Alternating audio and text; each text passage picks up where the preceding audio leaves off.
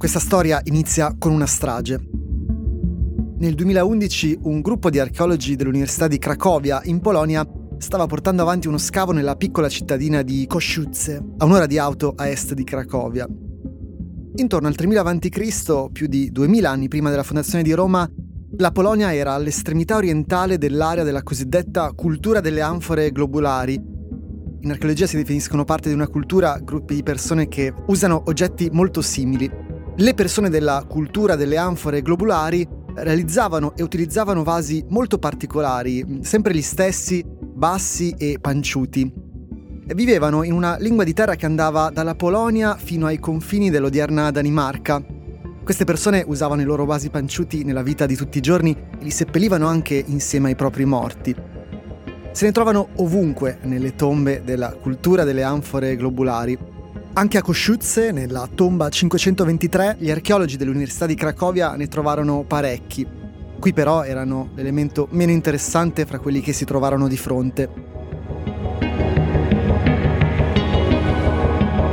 La tomba cinquecentoventitré era lunga duecentocinquanta centimetri e larga centoventi, con una profondità di settanta centimetri.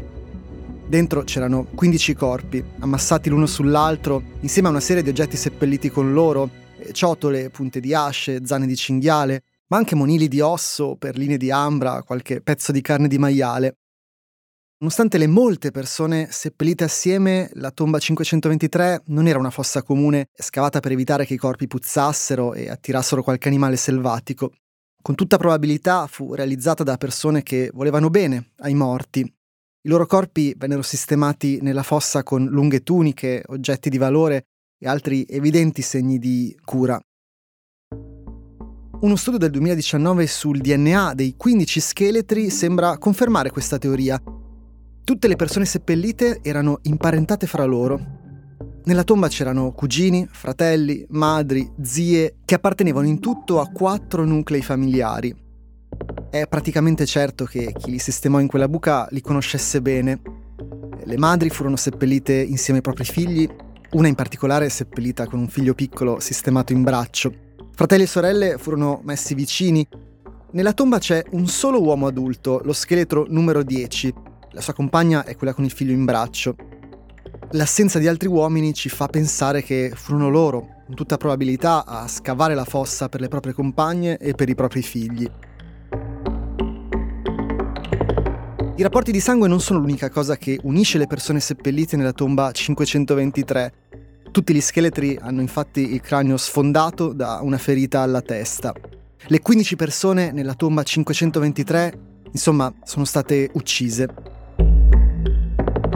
Possiamo solo fare delle ipotesi su come sia successo. Gli uomini del gruppo forse si erano allontanati dal villaggio, qualcuno è arrivato, ha catturato donne e ragazzi e poi li ha uccisi uno a uno nello stesso modo, con un colpo alla testa. Come mai? Non ne abbiamo idea. Chi è stato?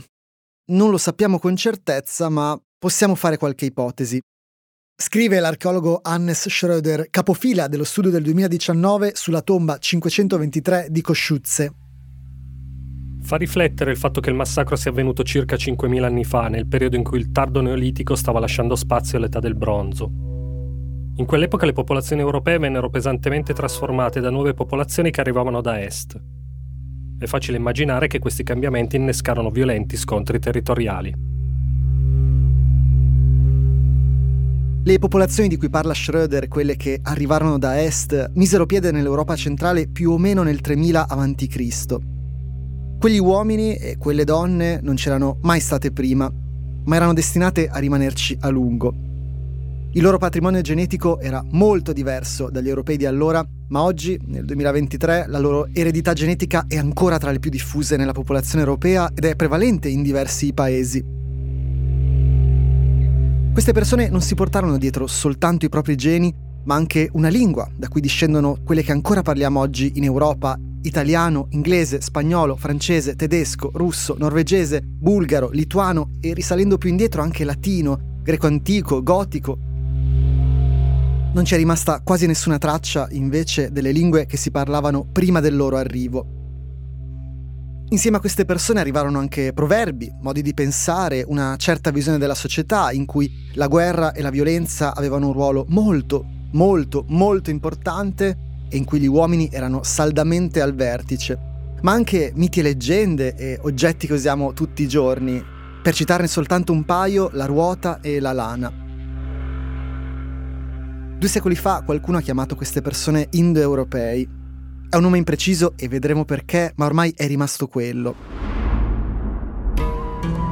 Questo podcast racconta la loro storia, che in parte è anche la storia di chiunque ogni giorno parli italiano o altre cosiddette lingue indoeuropee, cioè di almeno metà delle persone che vivono sulla Terra, e vive in una società in cui il mito e l'eco di queste persone ha lasciato una traccia molto importante. Scopriremo perché Romolo e Remo, i mitici fondatori di Roma, sono stati associati proprio alla lupa di tutti gli animali possibili. Proveremo a risalire fino all'origine di tutta questa enorme vicenda umana che forse è iniziata grazie a un solo esemplare di cavallo maschio vissuto più di cinquemila anni fa.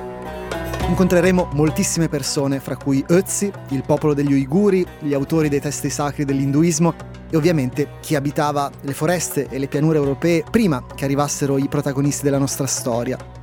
E in tempi di enormi dibattiti sulla nostra identità, ma anche sulla migrazione, sulla convivenza fra comunità diverse e sul ruolo degli uomini e della violenza nelle società contemporanee, indagare un incontro fra gruppi umani che sta alla base della storia europea ci permette di ripensare alla nostra lingua, alla nostra cultura, alla nostra società e, e anche a molto altro. Proveremo a raccontare tutto questo attraverso la linguistica, l'archeologia e persino la genetica, una combinazione di discipline che soprattutto negli ultimi anni ha fatto fare passi avanti enormi ai nostri tentativi di illuminare un angolo della storia che fino a poco tempo fa era ancora oscuro. State ascoltando L'Invasione, un podcast del Post di Luca Misculin e Riccardo Ginevra.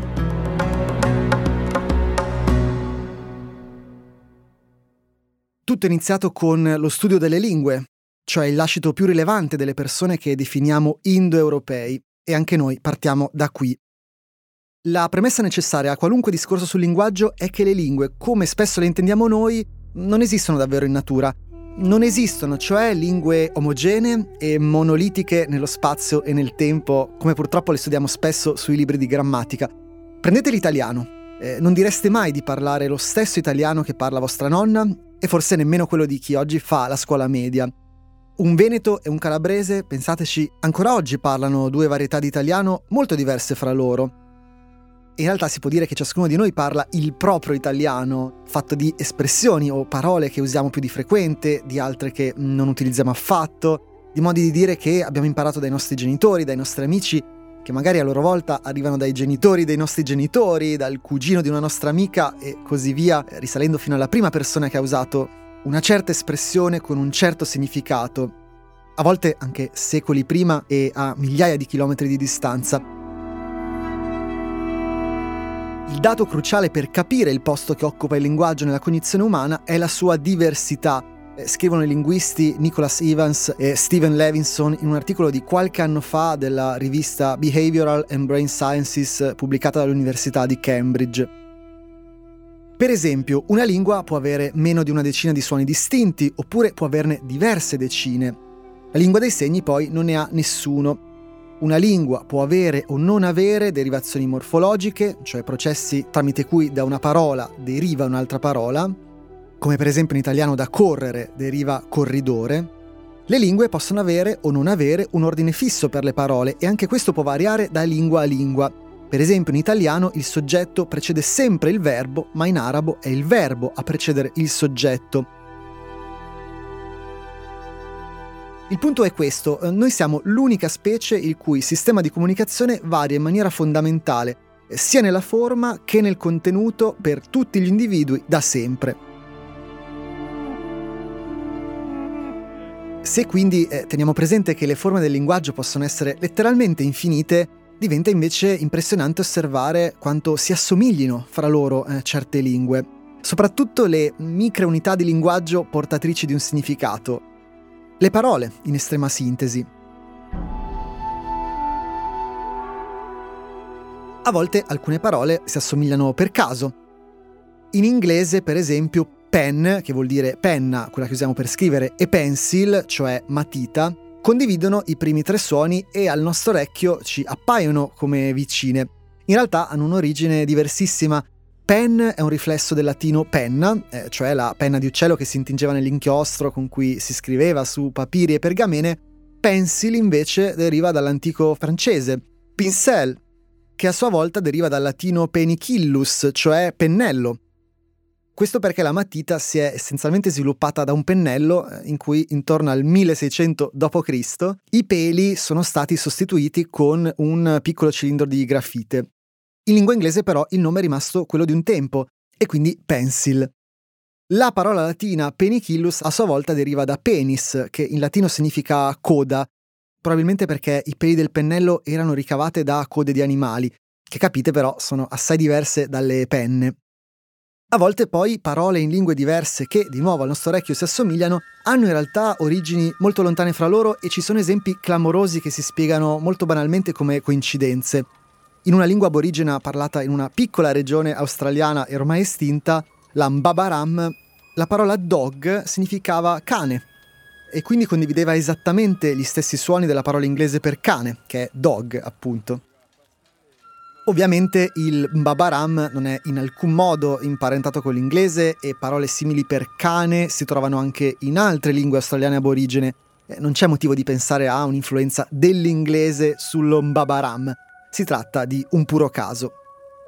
Eppure, in certi casi, fra parole di lingue che oggi ci appaiono distantissime, esistono somiglianze così profonde che si possono spiegare soltanto con un antenato comune. E oggi lo sappiamo per certo.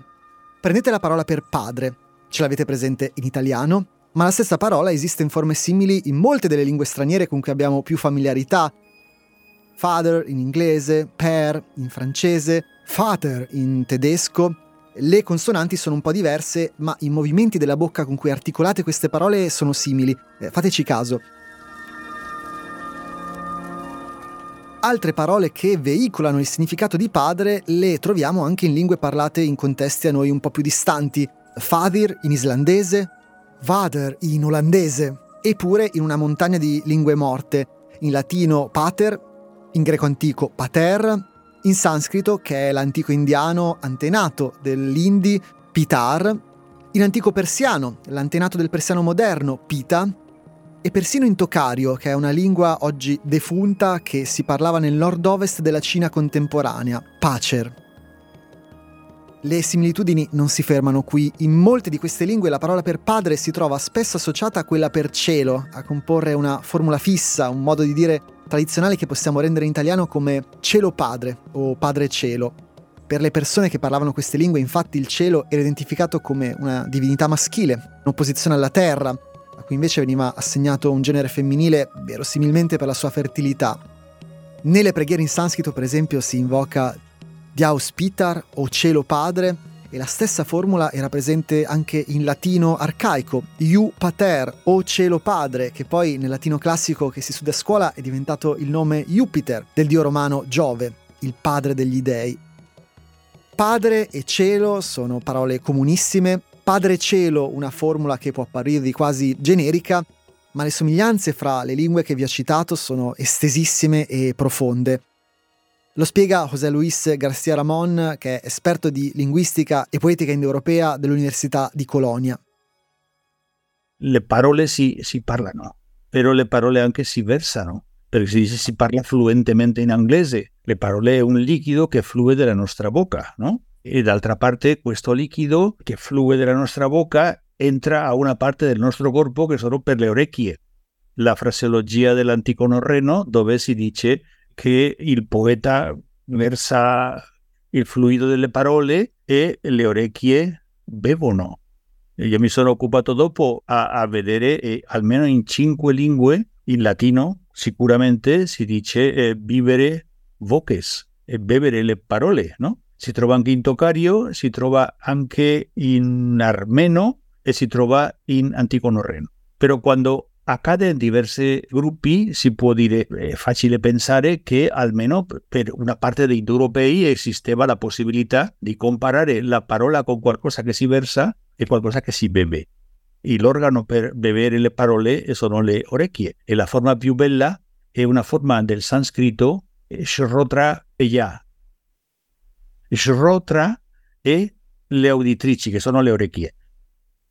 Peya è quello che si chiama un gerundivo, come in latino vivendus. Quando si dice che c'è una cosa che è shrotrapeya, i traduttori dicono digne di essere sentite. Però se si guarda l'etimologia, queste parole sono digne di essere vivute per le orecchie. Ci sono un sacco di parole come quelle dove si può dire la coincidenza non può essere fortuita. E ancora, molte delle lingue antiche che abbiamo citato usavano parole simili per riferirsi al cavallo, che è un animale che incontreremo spesso in questo podcast. Il latino equus, che ancora oggi ritroviamo per esempio nella parola italiana equitazione, il sanscrito ashva, ma anche il greco hippos e il persiano antico hasa hanno un antenato comune, anche se magari in questo momento non vi sembra, che possiamo ricostruire come equus. Il cavallo avrà un ruolo fondamentale nella nostra storia. È sul dorso di un cavallo, con tutta probabilità, che arrivarono le persone che parlavano la più antica lingua indoeuropea. È sul dorso di un cavallo, forse, che aggredirono e uccisero gli antichi abitanti di Koszyce. Ed è la domesticazione del cavallo da cui forse è iniziata tutta questa vicenda. Ne parleremo meglio nelle prossime puntate. Torniamo alle lingue. Queste somiglianze non sono casuali. Da almeno due secoli sono al centro di indagini dei linguisti di mezzo mondo. Oggi sappiamo che tutte le lingue che vi ho appena citato sono imparentate fra loro e fanno parte della famiglia delle cosiddette lingue indoeuropee. Ne esistono diverse centinaia, sono parlate da circa tre miliardi di persone e sono di gran lunga le lingue più parlate in Europa. Per farvi capire, oggi la lingua non indoeuropea parlata dal maggior numero di persone all'interno dell'Unione Europea è l'ungherese. Anche per questo suona così strana all'orecchio di persone che parlano italiano, anche inglese e francese.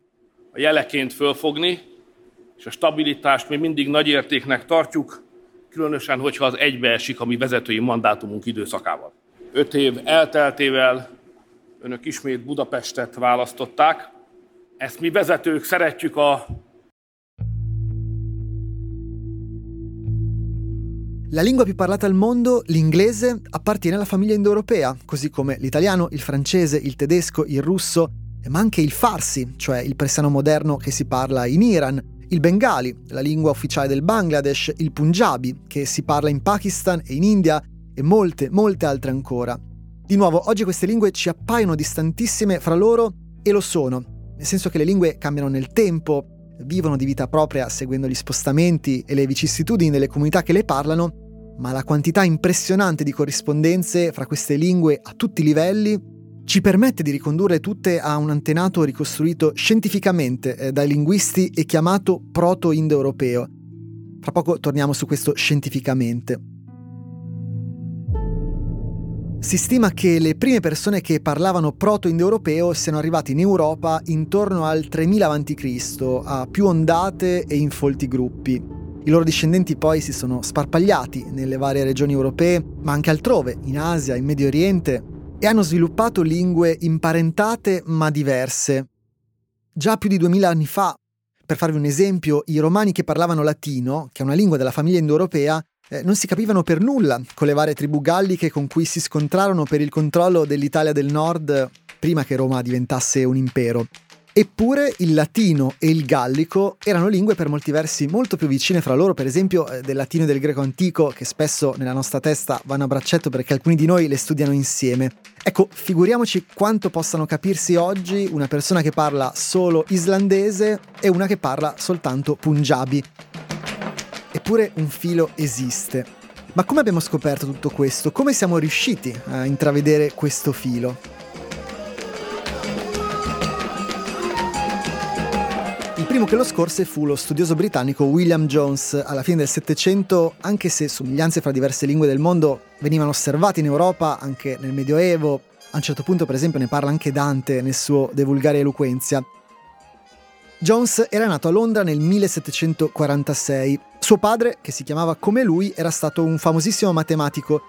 Fu lui ad associare la lettera greca pi, il pi greco, al numero dato dal rapporto fra la circonferenza di un cerchio e il suo diametro. William Jones figlio si appassionò fin da bambino alle lingue e si stima che al momento della sua morte ne conoscesse almeno ventotto con vari gradi di competenza. Già nel millesettecentosettantuno, a meno di trenta anni, Jones mise insieme una grammatica della lingua persiana che sarebbe stata usata per decenni. Era insomma un genio della linguistica, ma per ragioni economiche eh, i Jones non erano ricchi, anzi... All'Università di Oxford studiò legge e per anni affiancò la carriera di linguista a quella di giurista. La svolta in entrambe le carriere arrivò nel millesettecentottantatré, quando l'impero britannico lo mandò in India per lavorare come giudice della Corte Suprema locale. Nei suoi anni in India, Jones si appassionò in particolare al sanscrito, l'antico indiano, che è la lingua in cui sono scritti i principali testi sacri della religione induista, ma anche molti testi giuridici, quindi servivano a Jones nel suo lavoro quotidiano. Ecco, Jones si convinse che il sanscrito era in qualche modo imparentato con le due principali lingue antiche che si studiavano allora come oggi in Europa, cioè il latino e il greco antico, e che questa parentela potesse riguardare anche le lingue celtiche, il gotico, cioè la più antica lingua germanica di cui ci sono arrivati i manoscritti, e il persiano, che Jones conosceva perfettamente. Jones morì nel millesettecentonovantaquattro per via di una misteriosa infiammazione al fegato, prima di poter sistematizzare le sue scoperte, ma un discorso tenuto dodici anni prima, nel millesettecentottantasei, per l'anniversario di un club di linguisti da lui fondato a Calcutta, contiene una frase che ha ispirato generazioni e generazioni di linguisti e tuttora è considerata l'atto di nascita nello studio comparativo delle lingue indoeuropee. Nessun filologo può esaminare tutte e tre le lingue, cioè latino, greco antico e sanscrito, senza ritenere che siano state generate da un antenato comune, che forse non esiste più. La chiave in questa frase sta nell'espressione tutte e tre. Eh, Jones infatti fu il pioniere di quello che ancora oggi, eh, nello studio delle lingue, viene chiamato metodo comparativo. In estrema sintesi, cosa significa? Se in una lingua A, in una lingua B e in una lingua C, lontane, eh, nello spazio e nel tempo, si osservano delle somiglianze a più livelli, per esempio di lessico, di struttura delle parole e delle frasi e di suoni, è possibile che A, B e C abbiano un antenato comune, cioè un'unica lingua da cui discendono tutte e tre. Lo pensava Jones, lo pensiamo tuttora.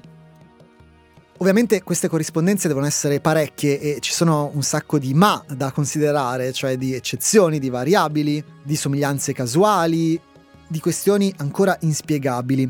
Su un altro punto, poi, Jones aveva ragione su tutta la linea.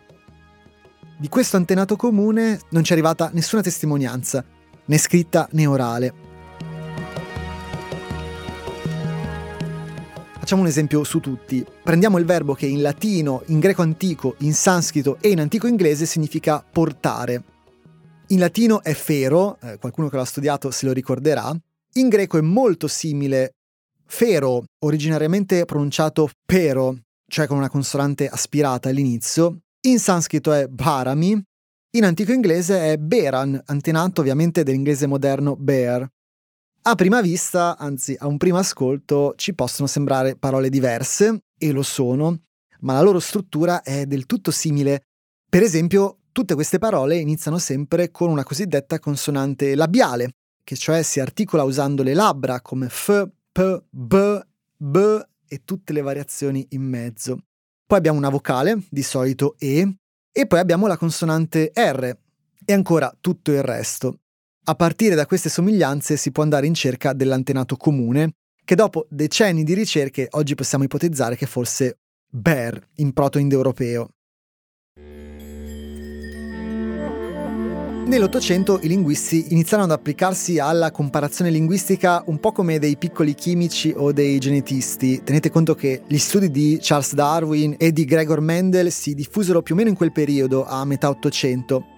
Si cercò insomma di ricreare in un laboratorio asettico l'antico antenato comune facendo ricorso soprattutto al sanscrito. Fu la sua centralità nei tentativi di ricostruzione a spingere uno studioso inglese del primo Ottocento, Thomas Young, a inventare il termine indoeuropeo per tenere insieme in un'unica parola il sanscrito e le lingue antiche che si parlavano in Europa. Queste scoperte e il crescente entusiasmo per lo studio delle lingue europee non avvennero nel vuoto. L'Ottocento fu il secolo del nazionalismo, della sovrapposizione sempre più indistinguibile e spesso del tutto arbitraria fra un popolo, un'etnia, una cultura, quindi una lingua, e un territorio. Lo studio delle lingue ricevette slancio, ma in certi casi venne anche strumentalizzato per legittimare questa visione del mondo. Alcuni linguisti si galvanizzarono all'idea che studiando a ritroso l'antenato comune delle lingue più diffuse al mondo si potesse trovare il popolo che lo parlava, e che quest'ultimo fosse in un certo senso il capostipite dei popoli che parlavano le lingue discendenti.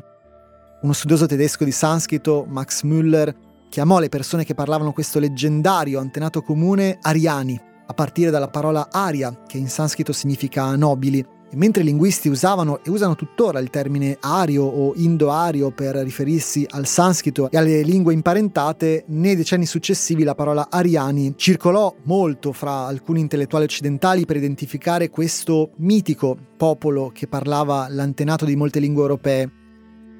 Quest'idea fu drammaticamente strumentalizzata da ideologi del razzismo e del suprematismo bianco prima, dalla Germania nazista, poi per teorizzare in maniera pseudoscientifica l'esistenza di una antica civiltà ariana superiore, con danni incalcolabili che purtroppo conosciamo bene. Anche in Italia il fascismo adottò per anni la retorica della civiltà superiore che, arrivata in Europa, aveva dato origine a tutte le altre. Un'idea sbagliata, sciocca, e approfondiremo perché, e anche pericolosa. Questo, per esempio, è il testo di un opuscolo fascista pubblicato nel millenovecentoquarantuno. La storia documenta che in tutti i tempi i popoli di maggior civiltà sono stati quelli della nostra razza. La civiltà attuale, in tutto ciò che ha di solido e di elevato, è opera di stirpi ariane. Altre stirpi hanno saputo raggiungere in vari tempi notevoli livelli di progresso civile. È nota l'antichissima raffinata civiltà dei cinesi, ma nell'epoca contemporanea i popoli di razza gialla o mongoloidi che sono riusciti a conservarsi indipendenti e giungere alla potenza sono quelli che hanno adottato le forme e i mezzi della civiltà europea, che è esclusivamente ariana. Il bacino del Mediterraneo è stato ed è tuttora l'orizzonte dei massimi splendori di questa continuità del primato ariano, con la Grecia, con Roma, col Rinascimento e col fascismo. Ma torniamo a noi, cioè a qualche decennio prima. Verso la metà dell'Ottocento, l'entusiasmo per lo studio comparato delle lingue indoeuropee e per la ricostruzione del loro antenato comune fu tale che l'indoeuropeistica ebbe una grande espansione con una serie di importanti scoperte che ancora oggi sono considerate tappe fondamentali per lo sviluppo di questi studi. A un certo punto, nel milleottocentosessantotto, il linguista tedesco e grande teorico della ricostruzione indoeuropea August Schleicher ritenne di avere ricostruito abbastanza parole di questa lingua antenata da poterle addirittura usare per comporre una storiella intitolata La pecora e i cavalli. Suonava più o meno così e forse inizia a dirci anche qualcosa sul conto delle persone che parlavano questa lingua. Avis akvāsas ka. La pecora e i cavalli. Avis, Yasmin Varnana Ast, Dadar Kakvams. Una pecora senza lana vide dei cavalli. Tam Vakham Garum Vakantam. Uno tirava un carro pesante. Tam Bharam Makam. Uno portava un grosso carico. Tam Manum Akubarantam. Uno portava velocemente un uomo. Avis Akvabiams Avavakat. La pecora disse ai cavalli: il mio cuore si addolora vedendo un uomo che guida i cavalli. I cavalli risposero: ascolta, pecora. Il nostro cuore si addolora quando vediamo questo.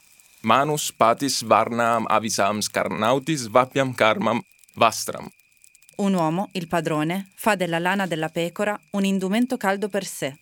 Avibjamska varna na asti. E la pecora non ha lana. Avis agram a bugat. La pecora fuggì nel campo. La voce che avete appena ascoltato non è quella di August Schleicher, purtroppo, ma la mia. Mi chiamo Riccardo Ginevra e sono ricercatore e docente di glottologia e linguistica all'Università Cattolica di Milano, nonché coautore di questo podcast insieme a Luca Misculin.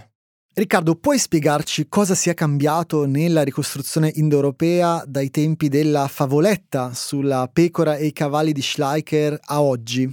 E perché abbiamo parlato di ricostruzione scientifica? È cambiato moltissimo per certi versi e pochissimo per altri. Come è naturale, dopo centocinquanta anni, la maggior parte delle ricostruzioni sono state aggiornate con il progresso della disciplina. Ad esempio, se nel milleottocentosessantotto per il proto-indo-europeo Schleicher ricostruiva soltanto tre vocali, A, I e U, basandosi sul sanscrito, invece al giorno d'oggi è chiaro che le parole del proto-indo-europeo potevano avere una vocale E, come nel caso del verbo per portare, ber, come abbiamo visto prima. Oppure è anche chiaro che altre parole avevano una vocale O al loro interno, come il termine per cavallo, hekios. Eppure, Schleicher ha avviato una pratica che gli indoeuropeisti seguono tuttora, quella di non limitarsi a notare le corrispondenze tra i suoni e le parole delle diverse lingue, ma di ipotizzare delle vere e proprie forme proto-indoeuropee, ricostruendole concretamente come il verbo ber, per portare, o la parola hekios, per cavallo, scrivendole sempre precedute da un asterisco, che significa parola ricostruita. Ecco perché il processo di ricostruzione linguistica si può definire una vera e propria scienza, perché ogni ricostruzione è una teoria basata su ipotesi che possono essere verificate dagli altri studiosi oppure aggiornate o confutate da nuovi dati, qualora saltassero fuori nuove lingue o nuovi testi o nuove parole, cosa che è accaduta più volte in passato e continua ad accadere ancora oggi. Con la progressiva specializzazione dei linguisti nello studio delle lingue indoeuropee, oltre che con la ricostruzione della lingua antenata, presero piede anche alcuni tentativi di sistematizzare le conoscenze che si avevano allora. A fine Ottocento si diffuse una classificazione delle lingue indoeuropee in base alla parola per il numero cento, molto popolare e ancora oggi in realtà si insegna sui libri di testo. Alcuni linguisti avevano notato che nelle lingue indoeuropee che si parlavano in passato e che si parlano ancora oggi in Europa, all'inizio della parola cento si trova spesso il suono k, che in italiano chiamiamo la c dura, quella con cui inizia la parola casa, per capirci. Infatti, in latino cento si diceva centum, in greco antico ekaton, da cui peraltro viene la parola etto, cioè cento grammi, in bretone, una lingua celtica, cento ancora oggi si dice cant. Anche l'aspirazione dell'inglese moderno hundred si è sviluppato da un suono k del genere, anche se non sembra, ma lo garantisce Riccardo. Al contempo i linguisti notarono anche che nelle lingue indoeuropee che si parlavano più a est la parola cento iniziava con una cosiddetta consonante sibilante, come i suoni s e sh in italiano. Cento, per esempio, si diceva satem in avestico, che era l'antica lingua iranica del profeta Zoroastro. Ancora oggi in persiano moderno si dice sad, e cento si diceva shatam in sanscrito, cioè l'antico indiano. Tutte le parole che vi ho appena elencato hanno la stessa origine. L'antenata comune è stata ricostruita in una parola kyemtom, che iniziava con una cosiddetta consonante palato velare kye, un suono simile a quello che troviamo all'inizio di chiesa.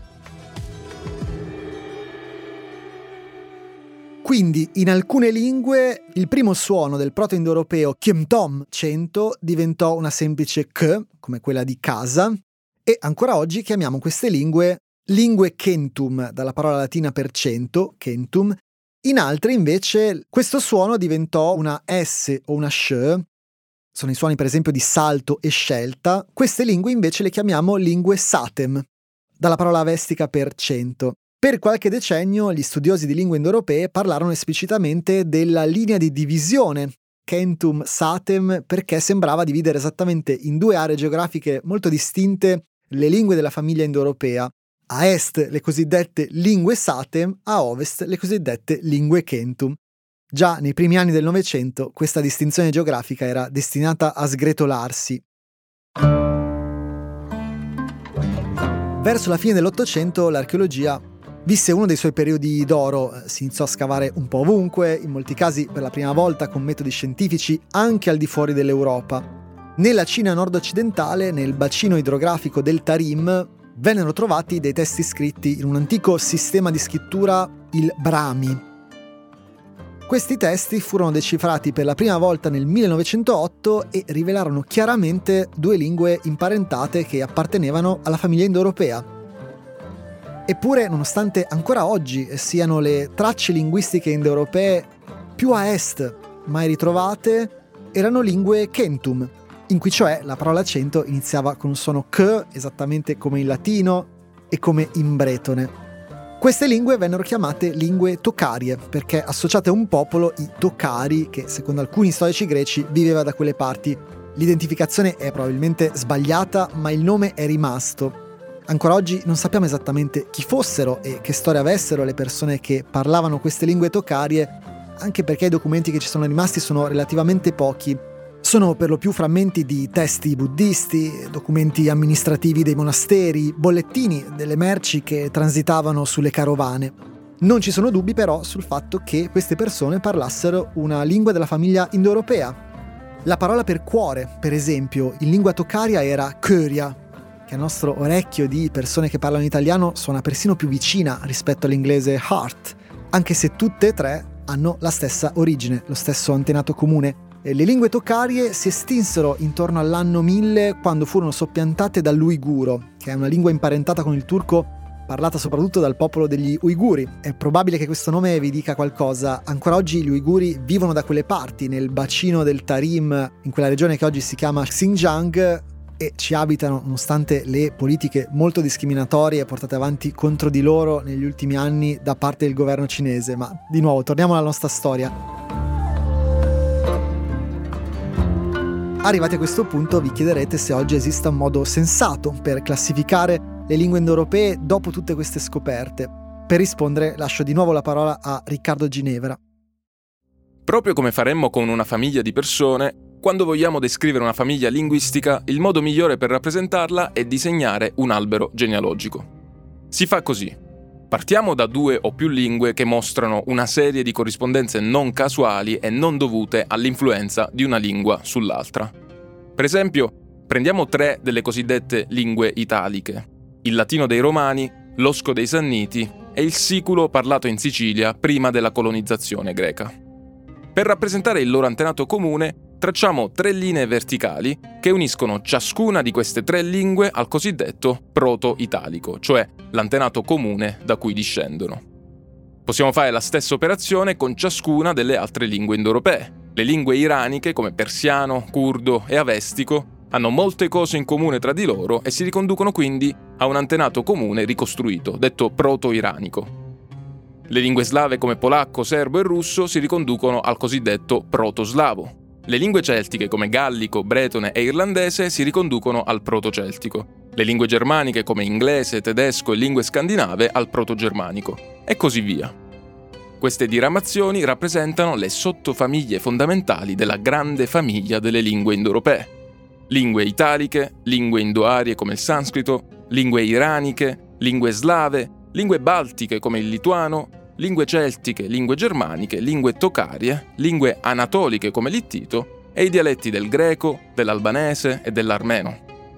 A questo punto noteremo però che alcuni di questi grandi rami hanno così tante corrispondenze tra loro che si possono rappresentare anch'essi a loro volta come sottorami che si biforcano da un antenato comune.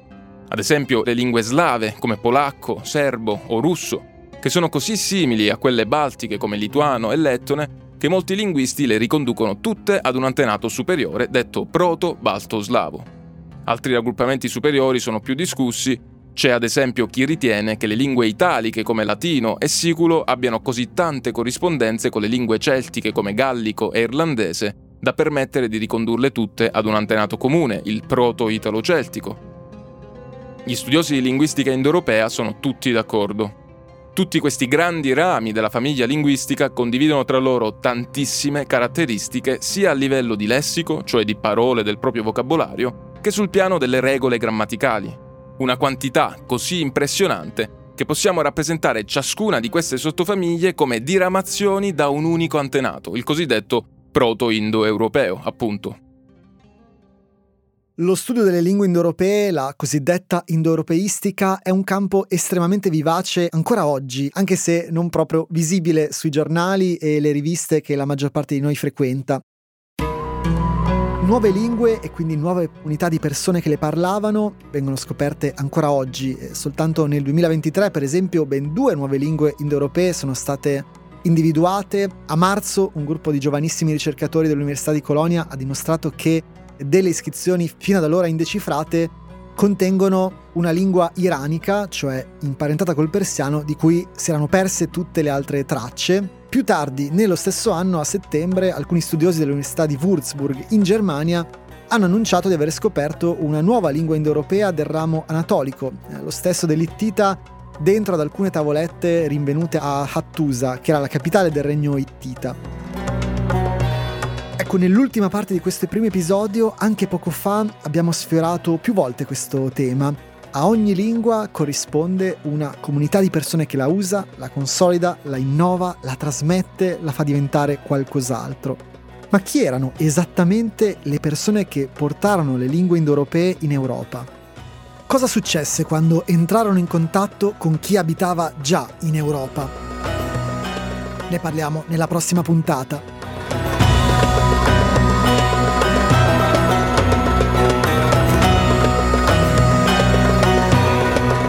Hai ascoltato la prima puntata dell'Invasione, un podcast del Post scritto e narrato da Luca Misculin e Riccardo Ginevra.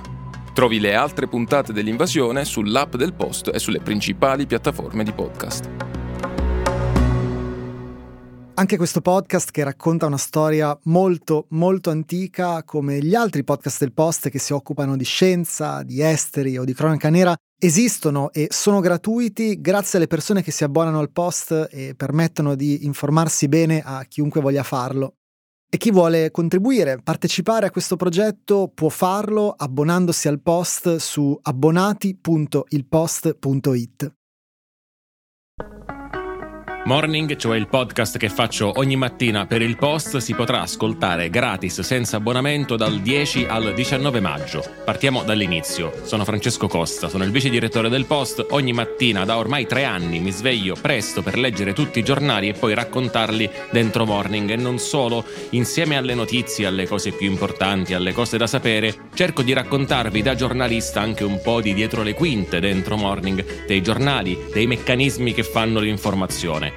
Morning è un podcast normalmente rivolto alle persone abbonate al Post, ma appunto, siccome compie tre anni, per ascoltarlo dal dieci al diciannove maggio basterà semplicemente scaricare l'app del Post, che è gratis, registrarsi con un account gratuito anche quello e ascoltare Morning, Morning Weekend, anche l'archivio. Se volete, se siete curiosi, è una buona occasione per provare. Prometto che ascoltando Morning non vi mancheranno poi per tutta la giornata gli argomenti di discussione. Prometto anche che non parlo sempre così veloce. A presto!